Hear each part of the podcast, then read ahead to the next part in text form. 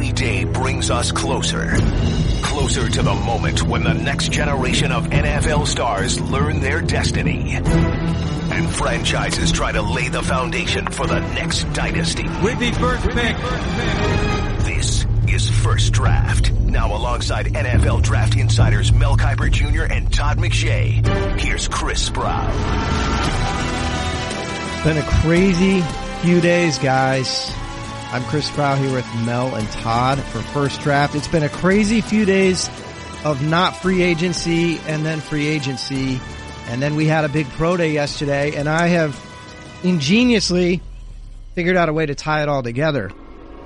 The New York Giants, who we know are going to need a quarterback, probably needed one last year, now have two picks in the first round. Todd McShay, you were out at a pro day yesterday in Oklahoma and I hear there were a bunch of Giants there. So let's tie this together a little bit. What were they seeing from Kyler Murray? And do you see that this is obviously a case where it's team's going to have to get up to one or two to get this guy? I don't know that it's obviously the case. I mean, I, I, I think anyone outside of people that are in the know with the Cardinals organization, uh, you know, if they say that, they'd, they'd be lying or stretching it because no nobody definitively knows what's going to go on at the, at the top. Now, the, everyone I talked to in the at the workout was saying the same thing as as I was hearing at the combine that the the Cardinals thing is is real. The interest is real.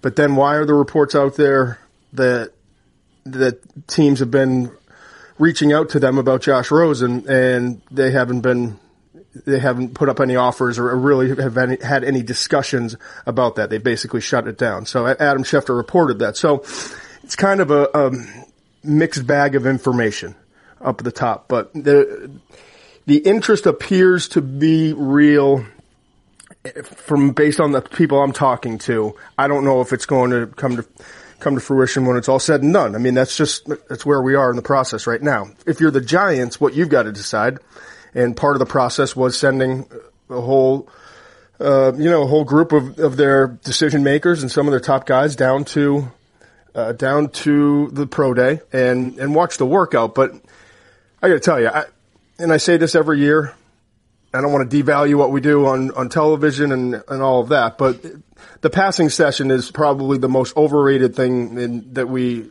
do in the you know scouting that and the 40 yard dash for quarterbacks. I mean, you're throwing on air in a scripted session.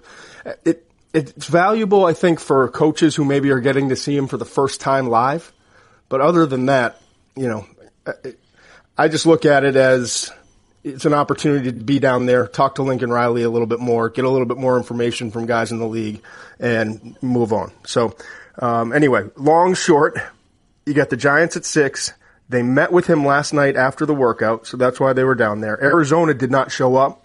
They did, you know, they sent a scout, but they didn't, they didn't send any of their top guys, like Steve Keim, the general manager. Cliff Kingsbury was not there, the head coach. And so I wouldn't look into that either too much. I mean, last year we saw John Dorsey, the, the GM of the Browns, didn't go to Baker Mayfield's workout and he they wound up taking him number one overall. And he was at other quarterback workouts that I was at too, including uh, Sam Darnold and Josh Allen. So, you know, don't read into it too much. I think the the Cardinals are planning on having their own individual meeting and individual workout with him. Uh, moving forward, and that could play a part in what eventually happens. But talking to Kyler, and I know I'm on a rant right now, but talking to Kyler yesterday, I said it on the air. It seems like he is a guy that has the answers to the test. Like he's not worried. He's very confident. Maybe that's just his demeanor. I haven't spent a lot of time talking to him, but it's almost like he knows that you know there are a couple teams in the top ten that are interested in him, and that he's not going to be waiting a, a, whole a whole bit long for uh, for his name to be called on that first night on April twenty fifth. Mel, if I know you caught some of the pro day yesterday, mm-hmm. um, you know the the, the top of the board? Has it changed at all in your mind based on free agency thus far? No, I don't think so. I think in terms of this whole thing about the Cardinals, it's more, I think the question is, would we, and I always ask, would you make that move? And I ask that to people in the league in Utah, if this were you picking one, would you take Kyler Murray and try to build a consensus that way rather than speculating, are they, they know, nobody else does. Last year, Darnold was sitting with the owner at his pro day, uh, at the parents of, of, Darnold were sitting with the owner during Sam Darnold's pro day. And John, as uh, Todd said, John was at Josh Allen's pro day and Sam Darnold, not at Mayfield. So again, you can't worry about all that prediction stuff. Whatever happens, happens. It's more of would do we agree that if you're the Cardinals, would you take Kyler Murray and trade Josh Rosen, or just go with the number one pick, make a pick, or trade that pick to the Giants, get the sixth and seventeenth pick, and move on that way with Josh Rosen. So I think that's the question we'll get to today. But in terms of free agency, a lot of activity. Obviously, we've been obviously keeping track of that uh, more so than a pro day. Uh, when you look at the teams that have been very active or the teams that have not, but I think in terms of the top part of the draft, Arizona has not been impacted at all. Uh, you think about where the Giants are now; they have some ammunition now. Cleveland's in great shape with the way they're sitting. Buffalo's made a lot of moves, but in terms of impact, Oakland getting the receiver, there wasn't even going to take a receiver there anyway. So, I don't think anything's changed in terms of, of mock drafts, Todd, in terms of where we would put players, but most people right now still have Kyler Murray going one to Arizona. Todd, I'll let you get this started here. Um, not specifically to talk about the quarterback situation, but you know, w- the New York Giants over the last 48 hours have been described in various forms. Mess, it's discombobulated, where's the plan? And I get that you can't execute an entire plan in one day. You can't say, okay, Manning, Odell, everybody, everybody but Saquon, we're going to start over. Um, you can't do it in one day, but as you look at this team now that has the sixth pick and the 17th pick, are you trying to parlay these picks into something more? Are you trying to actually move down now that the roster is being torn down a bit and just load up on overall talent? I mean, where do you sit as you look at this team as we start to play little free agency draft dominoes? I just I want to know what the plan is. That would be if I was a fan for the Giants, I would want to know what is the actual plan? Because if we're if we're getting ready rid of our best player or second best player, maybe if you wanted to say Saquon is, we've stuck with this aging quarterback who's struggling and given the circumstances. We continue to try to upgrade our offensive line. It played well at times last year, but was not. I would not consider it one of the better groups in the league by any stretch. And now we've got these young ones like Evan Engram, uh, Sterling Shepard, Saquon Barkley, obviously. But are we going to? How do you start a building process with a running back, knowing that the shelf life is not that you know it's not that long? So, to me, and I've said this before, but if you're sitting at six, you got to plan. If you're the Giants, this is the last time in, in a long time that we're going to be drafting in the top ten, and hopefully in the first half of the of the draft. That's got to be your mindset. Be everybody's mindset. Now, if that's the if that's the case, you yeah you can look ahead to next year to to Tua, you can look ahead two years from now, but there's no guarantee that you're going to wind up being a team that that you know that needs a quarterback that's sitting at one and you finish at two and and you're you're out of luck. So to me, I would you got to figure out which quarterback you you like, and then you've got to go make a move in somewhere in the top top two or three spots in order to go get that quarterback. And it probably would be at number two after you see what the Cardinals do because the Cardinals probably are are going to say one thing but then go do another thing when it's all said and done. Yeah, all you right. mentioned plan, and I'd like to get to that real quick, Chris. Uh, Tom, I don't know what the plan went awry Uh, last year because I think they felt like that going into the draft, we're not going to take the quarterback because we have our quarterback who's won two Super Bowls and took out Brady twice and all that. So I think they felt like let's build around Eli Manning by taking Saquon Barkley and we feel like we have everything in place. Well, they did. They overrated their talent around the quarterback. Barkley had a great year, but obviously a lot of other things were lacking. Now they trade a pass rush. They don't have a pass rush. You trade a pass rush, you get a guard. So the plan's gone. The plan they had for last year going to the draft is completely gone because they had a bad year. They thought they could get back to the playoffs. That was their plan. To build around Eli, be a playoff team. Forget that. Now you look at where they are now. By not taking Darnold or Josh Allen, they're in trouble right now. Because had they taken the quarterback, then you are having positive energy and everybody knows you got your franchise quarterback. Now they don't have anybody.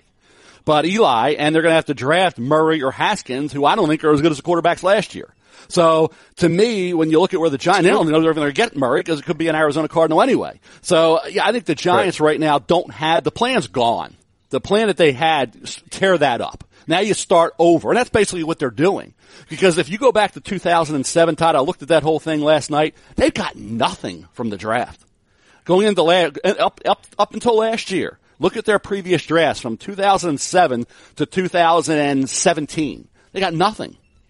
And that's where the team is right now.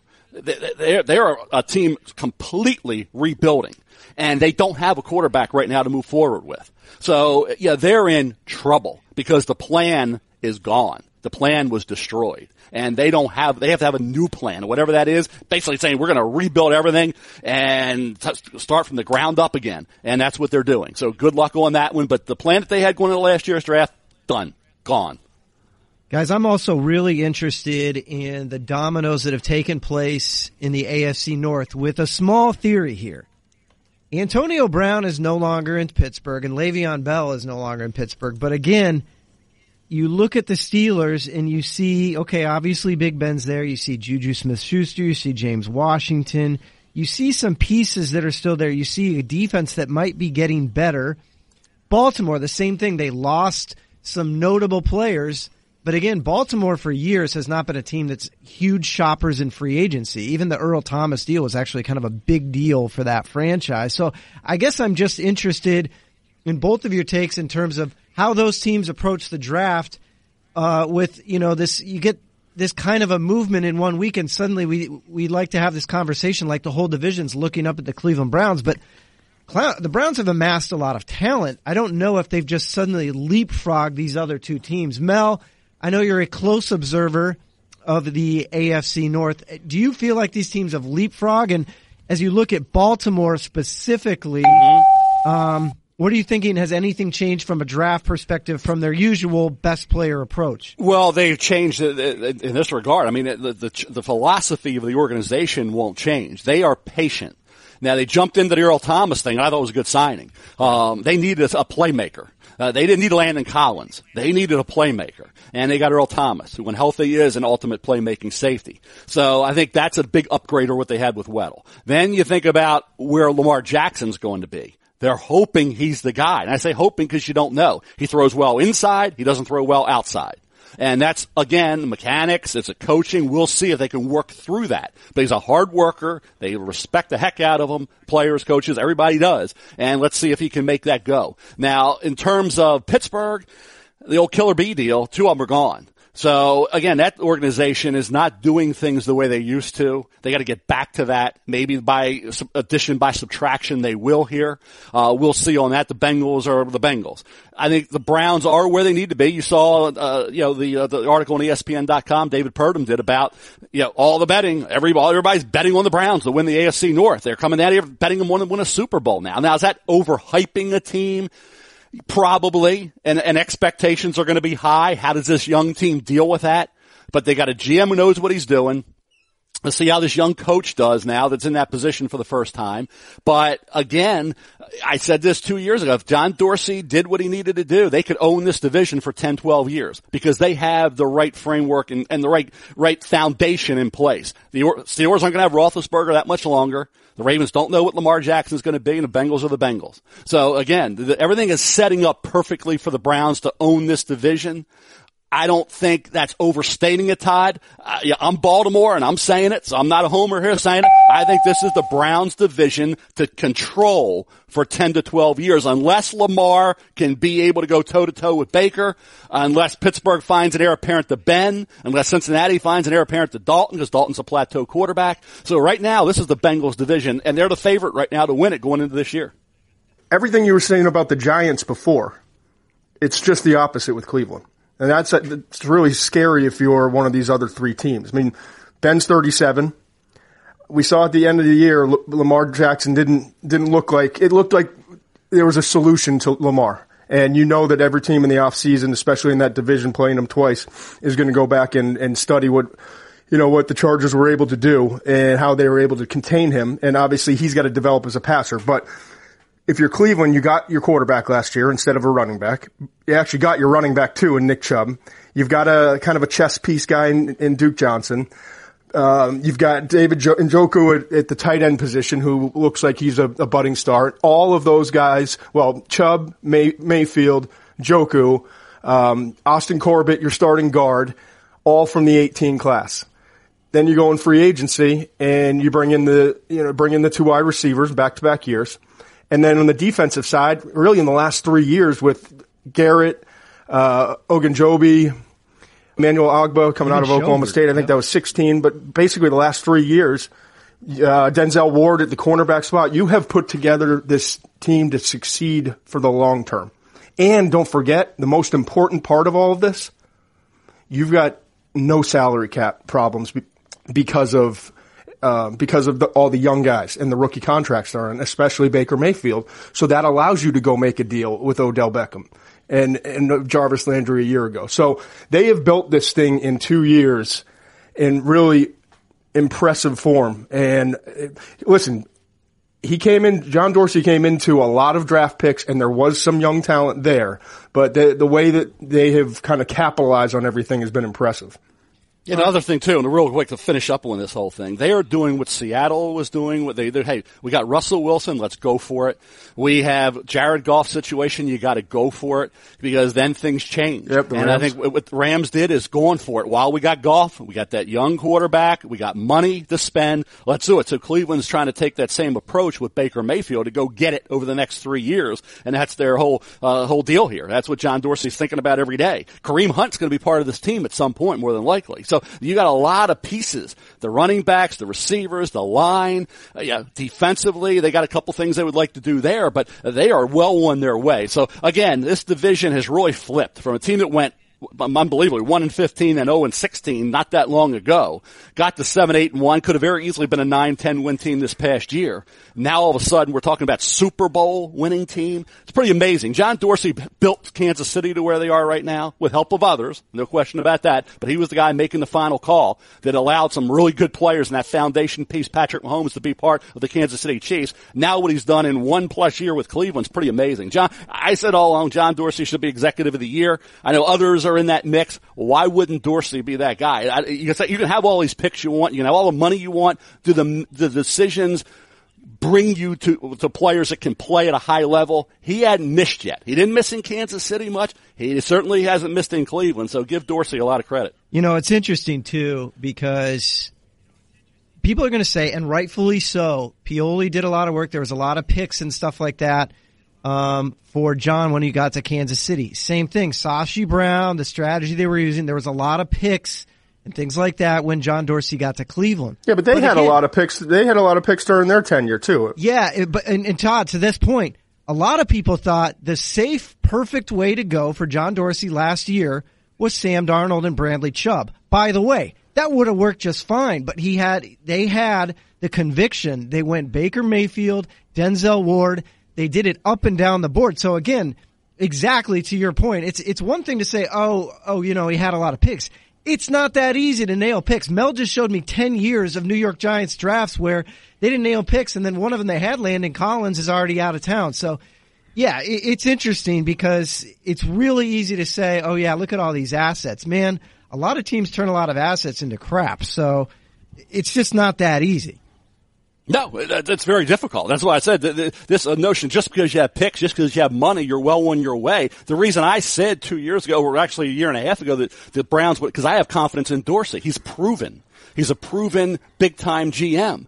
Okay. He, so again, when you have somebody like that in place and you have the money and you have the picks, you hope that he can make, get it done. And as I said, he's built two teams. He's built the Chiefs and he's built the Browns. So it's pretty doggone good. And like I said, that's the reason why everybody's now raving about the Browns. You can have all the picks you want. As Todd said, they had picks before. And teams have had a lot of picks. And look what they're, they're doing. They're just spinning their wheels and they're not getting anything done. So again, they're ahead of the game because of Dorsey's ability to bring in quality personnel via the draft, via trades, via free agency, whatever vehicle it is to bring in personnel to that football team. He's done it better than anybody else has. All right, Todd, I got to set you up here. This is interesting.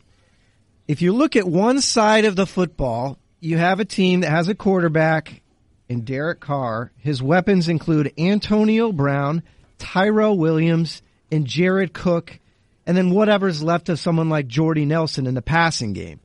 But you also have Trent Brown.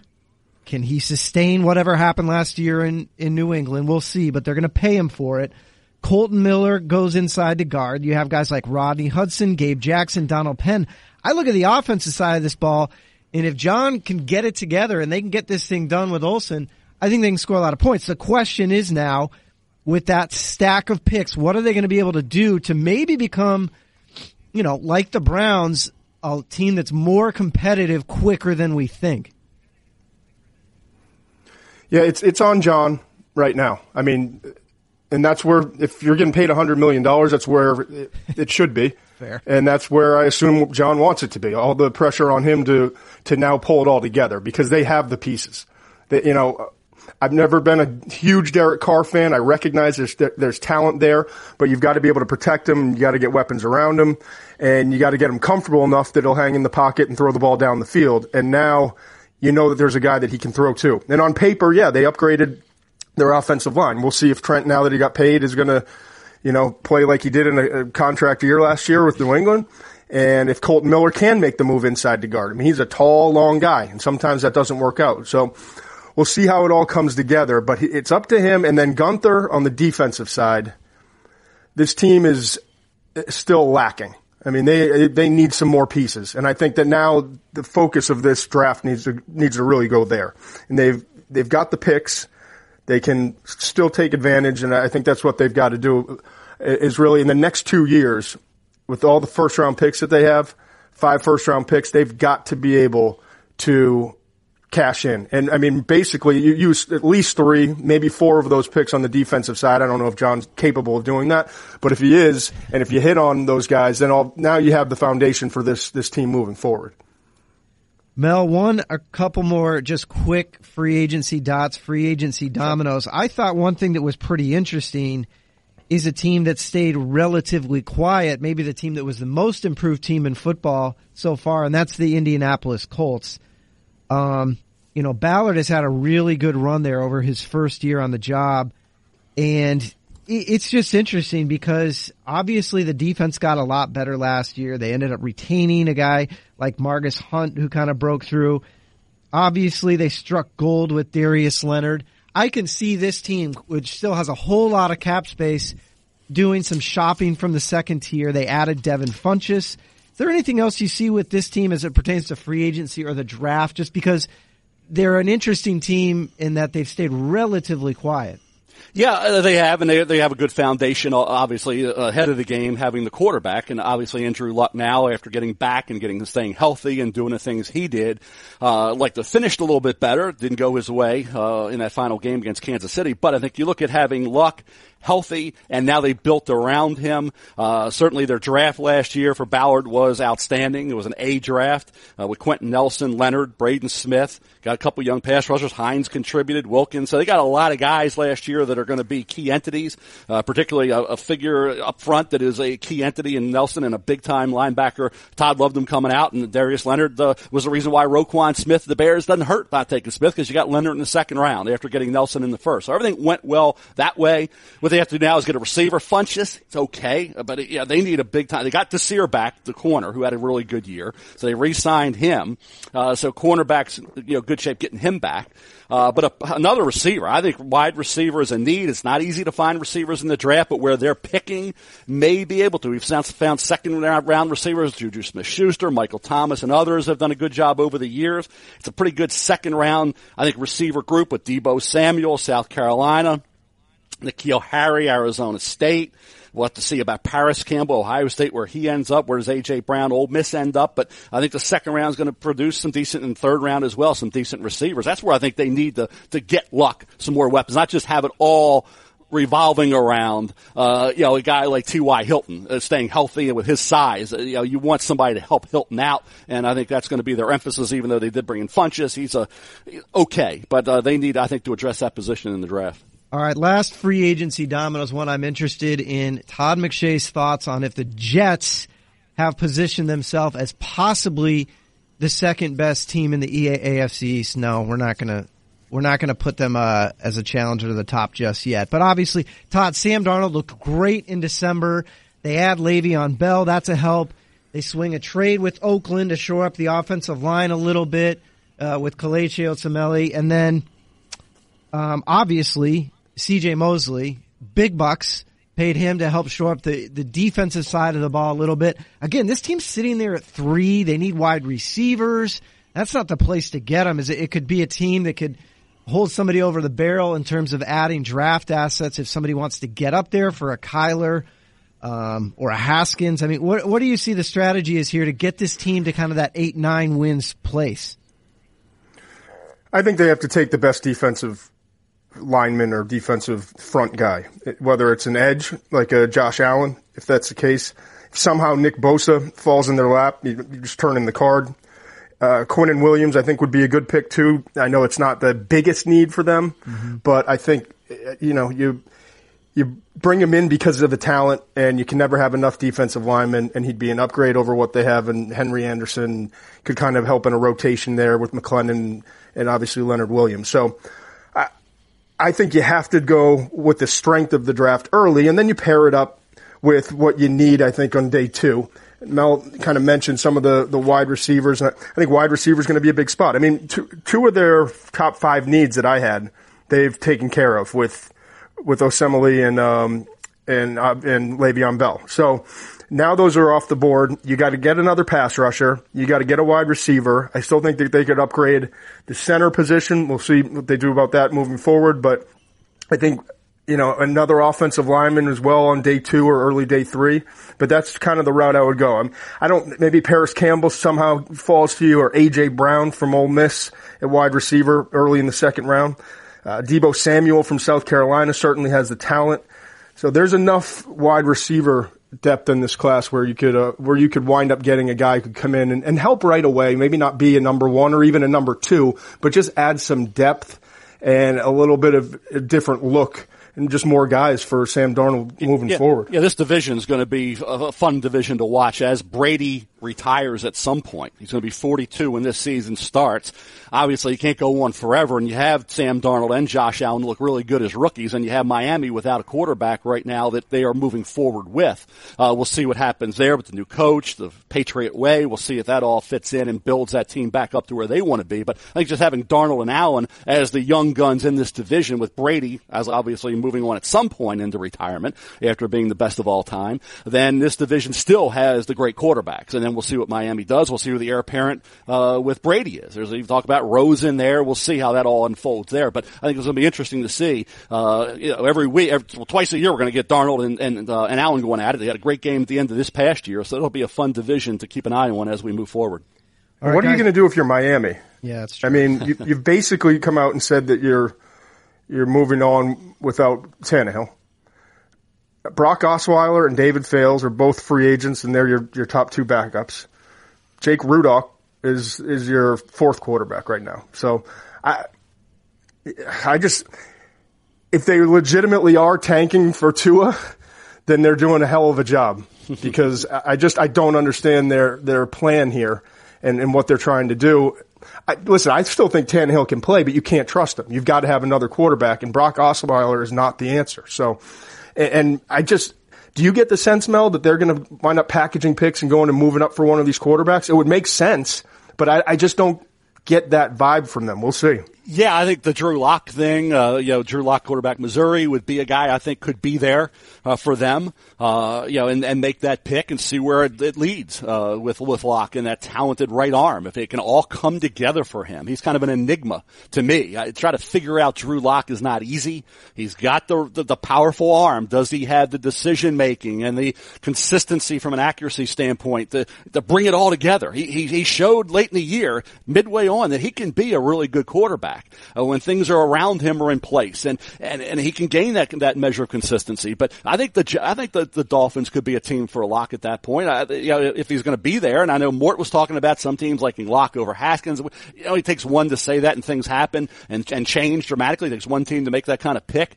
But I would think, uh, you know, to get Murray or Haskins, that's gonna. It's I don't know if they can get up that high because there's going to be competition. Yeah, I, you know, to get up there with the Giants. I don't think the Giants will stand pat and just wait it out at six. I think they have the ability ability now to make a move and guarantee that they get one of those two guys. And I, I've continued to hear that the Broncos, sitting there at ten, have interest in uh, Drew Lock. So that that'll be interesting to monitor. I mean, it, you can't trust that Flacco is going to be the answer. They've gone on too long without good quarterback play. Uh, it wouldn't surprise me if, if he was if Lock is sitting there at ten.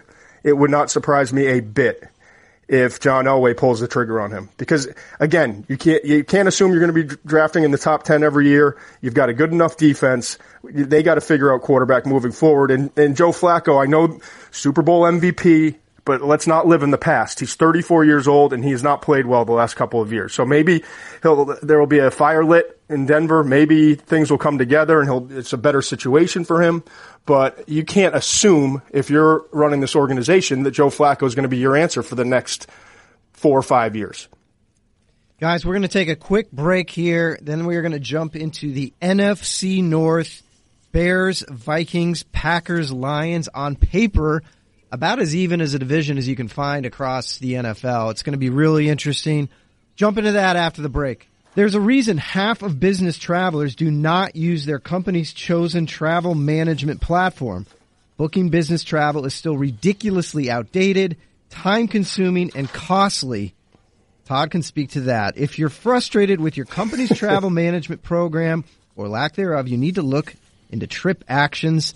They take the pain out of corporate travel with a complete solution that helps businesses save and keeps employees happy.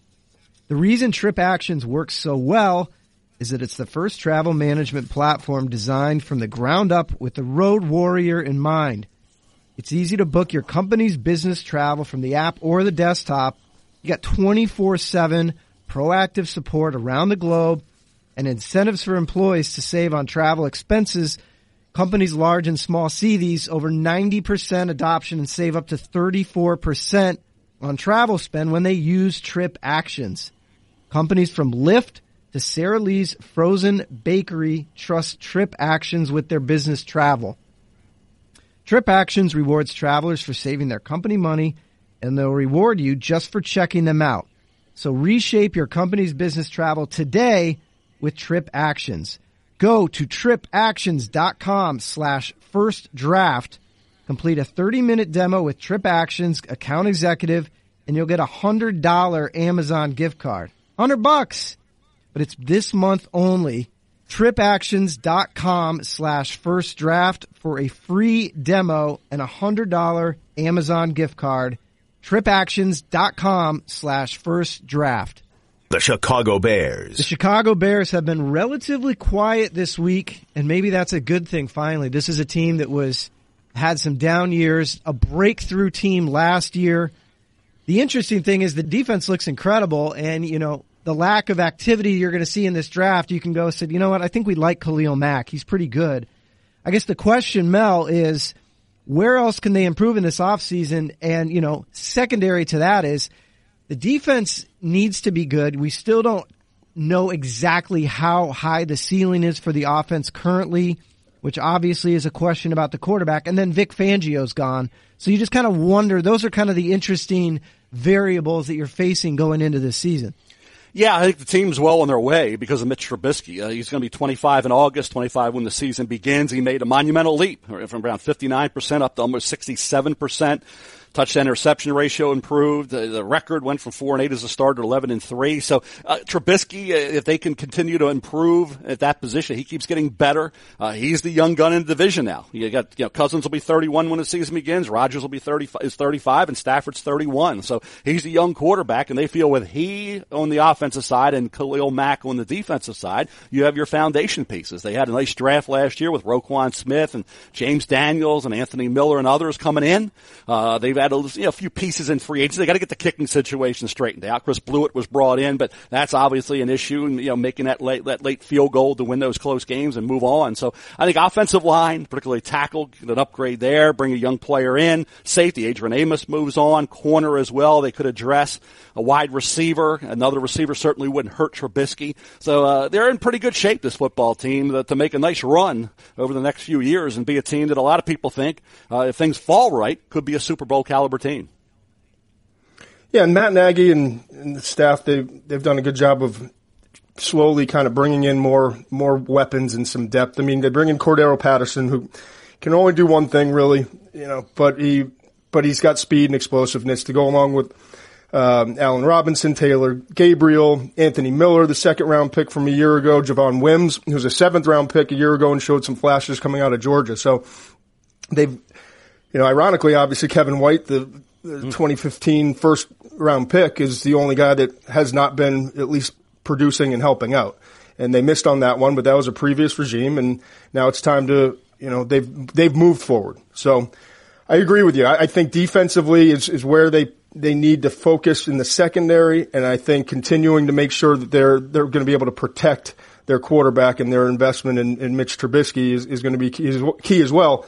Obviously, you you know you're dealing with a, a, very talented Vikings team. You got a Packers team that, as long as Aaron Rodgers is there, is uh, is dangerous. And you know the Lions came on struggles last year, but with with Stafford, they can they can always bounce back and, and turn things around. So it's an interesting division the Bears are certainly on the rise, but they need to continue to make steps forward, even though they don't have a lot to work with in free agency or in the draft this year. Yeah, last thing on the Bears, and we saw this with the Falcons when they went to the Super Bowl. They kept their offensive line intact. The only team to have the starting offensive line from mm-hmm. day one to the end. And then last couple years they've had terrible luck on the injury front. The Bears had really good luck on the injury front. Can that carry over to next year in the NFL? It usually doesn't happen. How they deal with that from a depth standpoint because you know have it's tough to it's, it's interesting. Two years back to back to have uh, you know great luck on the injury front normally doesn't happen. We'll see about the Bears. That'll be at least something to keep an eye on this year. The Minnesota Vikings. Todd, the Minnesota Vikings at least on the offensive side of the ball, you think, you know what, this is going to be a pretty good offense if they block for Kirk Cousins. If you do not consistently block for Kirk Cousins, the other team will catch the ball a bit. There will be turnovers. Um, they had a lot of turnovers on the offensive side of this ball, and it was a combination of interceptions and fumbles when this guy was not well protected. And again, there's also the added element that Dalvin Cook can be extremely explosive. Again, if you can block a little bit. Um, where they're picking number 18 overall, uh, does lend itself, at least in terms of how the board sets up, where offensive line could come into play. You feel like the defense is going to be pretty good. Um, what do you see when you're just looking at this team, where they're going to be going in the draft this year? Well, they've got, you know, they've got Anthony Barr decided last minute to come back, so that was that's a positive. So they kind of keep that linebacking group intact.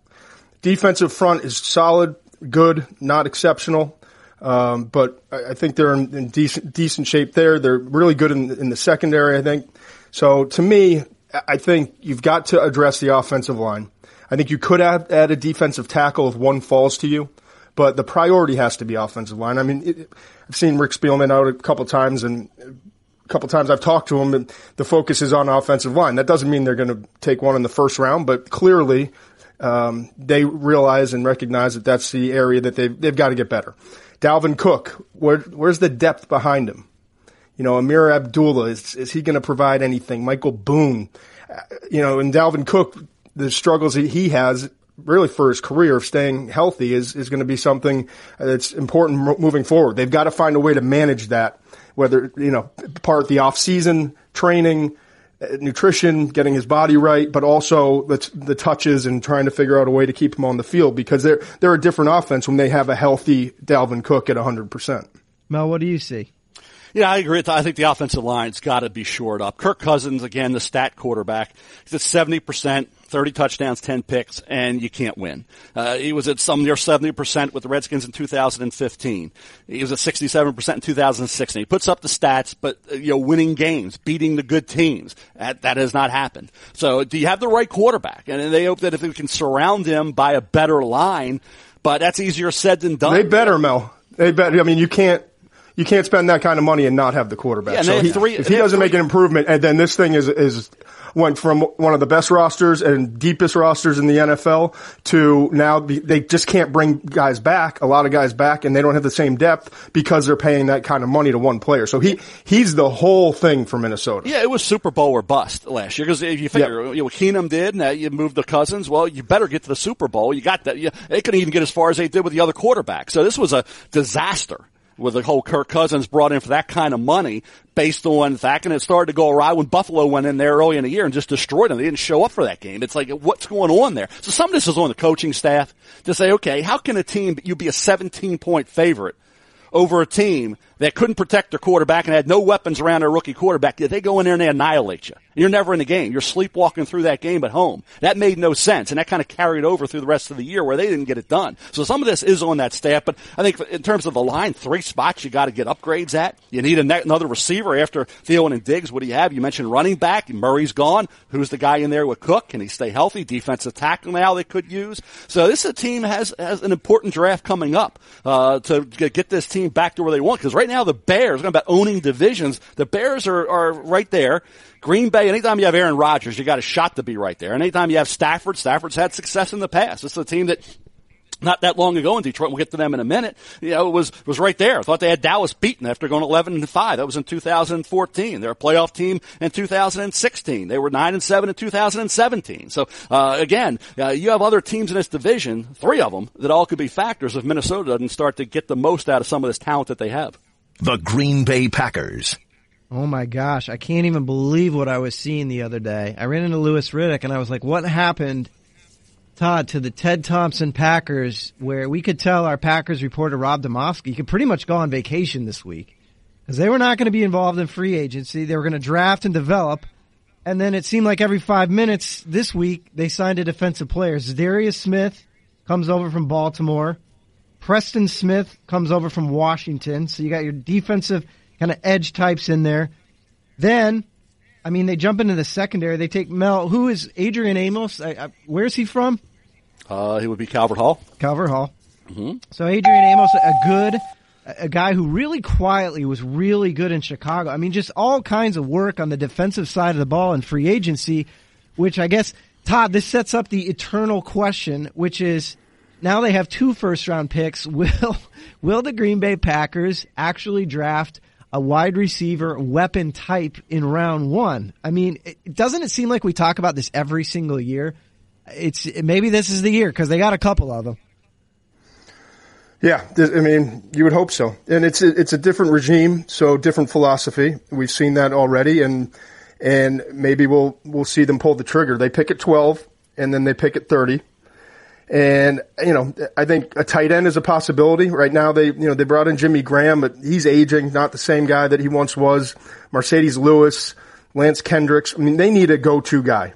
And I think a guy like TJ Hockenson would, would be a good fit here. A wide receiver, maybe it's at 30, like a, a player like Parris Campbell who can come in and, and add some speed to that, to that wide receiver core. I mean, right now it's Davante Adams, Randall Cobb, who's still a free agent and uh, Geronimo Allison are, are your top guys. So I, will be interested to see. Offensive line is another area that I, I, think they could continue to add some depth and, and try to upgrade moving forward. But really, it should be after what they've done defensively, and so unlike the Packers, but what they've done defensively in, in free agency, now they, they really have to get some weapons around around Aaron. I mean, it's not going to last forever. Aaron's starting to age a little bit, and you've got to give him a shot in the final few years to to really, uh, you know, to go out there and, and go after this division. And I think if you just get one or two weapons for him, it would make a world of difference. What do you think, Mel? Is it going to happen? Well, you know, Todd mentioned some of the issues they have uh, on offense. I mean, right now, wide receivers got to be addressed. Even last year was like, is Cobb going to play this week? What status? What's going to be with the injury? You know, now you don't know. As far as tight end is an issue, offensive guard. Um, you know, the guys they brought in weren't exactly. You know, you think about Za'Darius Smith coming off a really good years. Preston Smith, not so much. Um, you know, you look at, at Rodgers at 35 years of age, coming off two years back to back, where it didn't go their way. And then, of course, he had the injury. So again, you're looking at a team now kind of the crossroads with Aaron Rodgers at his age. You got to take advantage of this. You don't, you don't want to miss these opportunities when you have an elite quarterback, a Hall of Fame quarterback out there to not uh, obviously have a chance to, to, win a division, move on, and maybe get another shot at the Super Bowl. So, but they're, they got some holes to fill. They got some work to be done around Rodgers, and they also have to hope these pieces they're putting in place on defense really step up and live up to the kind of money they're getting. The Detroit Lions. The Detroit Lions to me represent how the difference between seven and nine and 11 and five in the NFL, it's, it, it, it seems, it, when you really go back and just look at a handful of games, it can, it seems so small. The Lions are kind of that team. As Mel said, over the last few years, they've quietly, if you go over a five year period, going back into Jim Caldwell's tenure, they've won a decent amount of football games. Um, last year it, it kind of fell apart a bit, and it, it is an interesting team going into this offseason. Yeah, the offensive side of the ball is really interesting. Kerryon Johnson's interesting. Kenny Golladay looks like a star. If Marvin Jones is your number two, you're not that bad at that position. Danny Amendola obviously has been added. You know, the jokes are out there that it's Patriots Midwest, Todd. I'm just wondering what you see, where they can get better. Obviously, you know, there's there's pieces here and there, but you just don't know if you like the whole 53. Yeah, I mean, it was a big step back. They're they're picking at number eight overall. They're kind of they're behind the you know, the Giants, and so I don't know how much action they're going to get for teams trying to move up. Maybe they will. But I look at them, and, and there's multiple positions that they have to address. So if you if you could move back and get multiple picks, that that would be the way I would go. But edge Edge is still a. I, still think you could add one even after Trey Flowers, and I like Trey Flowers a lot, but I, I still think you could get another pass rusher. Um, I think the tight end position is an, another spot. You still could get, you know, an, an, upgrade. Jesse James, but is that the answer? You know, is that, do you have enough there? I think weapons continuing to add. What is Dan, Danny Amendola without Tom Brady? And is is he going to work out for for Stafford? Maybe he does. That's great, but they they need more depth there. So I don't think they're done at those positions, even though they brought in kind of some mid level guys to to fill the holes. Trey Flowers is better than mid level, but for the other two guys, I, to me, they're nothing more than just mid level type replacements. And then I think corner, linebacker, still another two areas that they could go in this draft, and but probably more like later day two, early day three. You know, what if you improved? You know, with, you go Flowers over now with gone, so you you're really you're just making up for a loss. You're yeah. not improving your team from what they Agreed. were, and I think that's the issue with the Lions. The Lions seem to be one of these teams that they always do some piece and then the other piece falls apart. There's never together where the offense, defense, the line on the offensive side, everything's really come together and they've been healthy. Guys that they thought were going to be good were all good at the same time. It's like they're, it's hit or miss. It's like they're all over the place. And some of it's bad luck, but they just haven't had it come together for various regimes now. And the one, one focal point's been Matthew Stafford. He started 16 games the last eight years. Remember, he had a couple injuries early on his first year, mm-hmm. second, last eight years, the guy started every game and he's had wins. I mean, the NFL players love him. They've ranked him on the top 35 overall and top 100. Yeah, he's done a heck of a job when he's got some help and they trade away Golden Tate early on after you, you say you just destroy the season once you make that move. The, you say, okay, the season's over. You, and you make a move like, hey, take a weapon away. So again, I, I just want to see them number one, get, get some good luck on the injury front and have some of these moves pay, pay dividends all at the same time. Because it, it seems like flip flop back and forth on which side of the ball or what piece is better than the other. Can it all finally come together? Uh, again, these, these moves that they made, are you a lot better as a team? No, the draft's still going to be key to, to how much improvement they show next year. Hey, we got a stack of mail, a lot of it involving free agency. Todd, I'll let you start this one. Dallas Hyder at Salad Galore asks, does Edge become the only option for the Chiefs in the first round after letting go of Houston, but then also moving on from D Ford? Um, a lot of people have speculated that the Chiefs uh, could be a team that could swing a trade for an edge rusher, but obviously in a draft full of them, they might have just been thinking, hey, let's go get it done there. Yeah, I think it's, it's certainly a possibility. I think the secondary is also the the area that they've got to focus on one or two times probably in the first three rounds. I mean, they've got to continue to get younger, faster, and, and more competent in the secondary as well. So those are really the kind of the, the edges or the back the back end, and then the the edge position up front are the two spots that you've got to really address because they want to be they want to be aggressive and they're, they're going to get after it. So they've got to have guys in the back end that can hold up. Yeah, I think Breeland Speaks is going to be a key guy. Uh, yeah, they now they're a four man front. Mm-hmm. Put his hand on the ground. You got Jones and Nnadi inside. So I think they have some things they feel like with the new defensive coordinator coming in, Spagnuolo, they can do differently.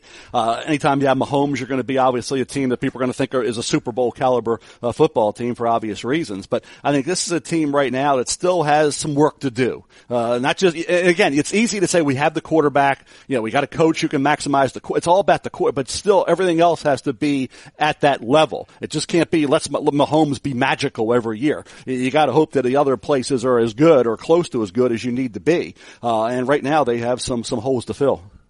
And we've talked about it too, but with Spagnuolo, he's his defenses vastly fluctuate from year to year depending on the edge rushers. You know, when when they had JPP and Kiwanuka and all those guys he they were up in the top five in defensive defense, basically in the categories across the board because they they had the depth and they could get the four man rush. But uh, when they haven't, his defenses have failed. So I, I think to the original point, I, I think they've got to get that figured out, and they've got to be deeper than they're used to being along that defensive front if they're going to have success on on that side of the ball. You know, and it's interesting to just to put a cap on it because this is such a fascinating team, but you know, people are like, oh, they let go of Houston, let go of Ford. They, they couldn't, they didn't get a, they didn't lay a hand on Tom Brady in the most important game of the season. And that's one of those things where you, you don't want to just scout the last game, but you say, all right, well, let's, let's see here. Maybe we got to do something completely different if we want to beat that yeah. team that is keeping us out of it.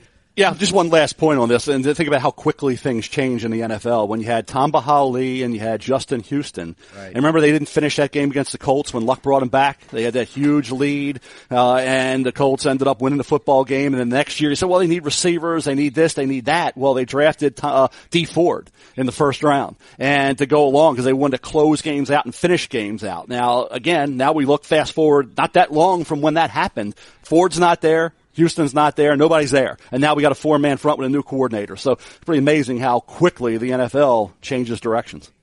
This is draft nerdy, so I just got to throw it out here. Daniel Mendoza at the D-Man says, Todd, how much stock, if any, do you put into who a prospect, namely quarterback, works out with in the pre-draft process? He throws an example like Tyree Jackson, Lock, and Stidham are working with Jordan Palmer. Does any of this factor into this thinking during the process? Not really.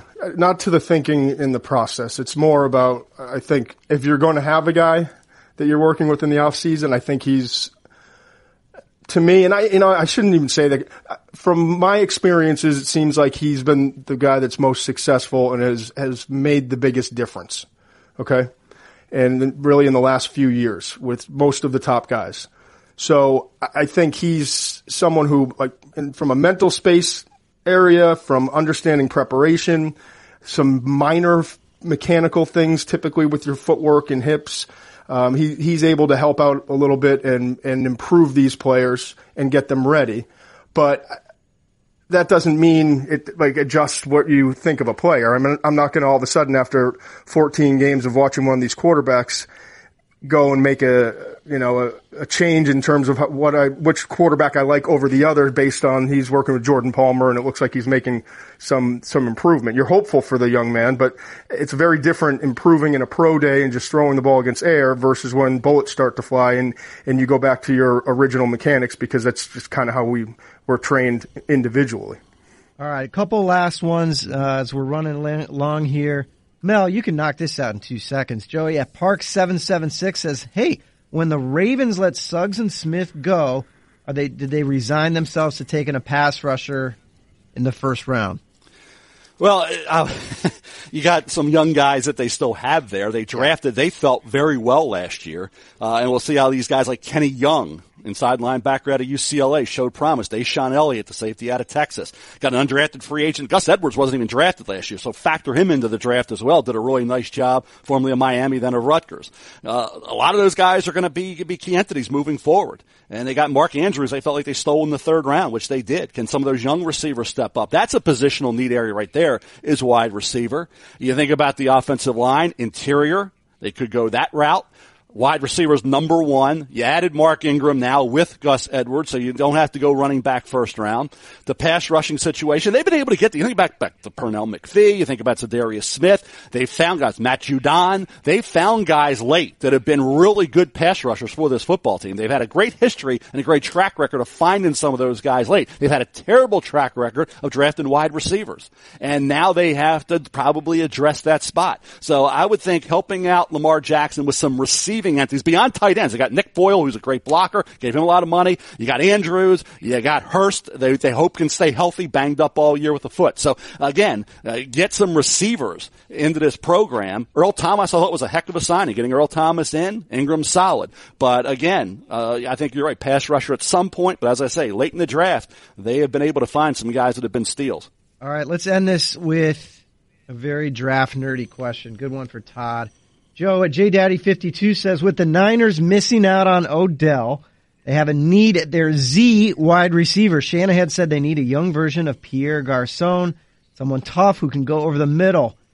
Todd, anybody who fits that description that can be there in the second round for the Niners. Obviously, this guy knows as a draft nerd that the uh, they're not going to go at really high top five at that position, but a second rounder. Yeah, I, I think you go defensive front with with the number two overall pick, and then early in the second round, I think AJ Brown would be a perfect example. He's he's made a living in the slot. He's made a living working over the middle. Big, strong, thick, tough guy who I think is probably not going to be a first round pick, although he could be. But I think he could be available right there early in the second round. That's kind of where I've got him pegged going right now. All right, guys, we're going to wrap up here. We hit a lot of teams today, a lot of free agency dominoes. Kyler the NFC North, and a pile of your questions. It was fun. Guys, we will do it again next week. I think mocks are in the air. It should be fun. Um, but that is it for first draft for this week. For Mel and Todd, I'm Chris. We'll see ya. Thanks for listening to First Draft. For more great podcasts, check out espn.com slash podcenter.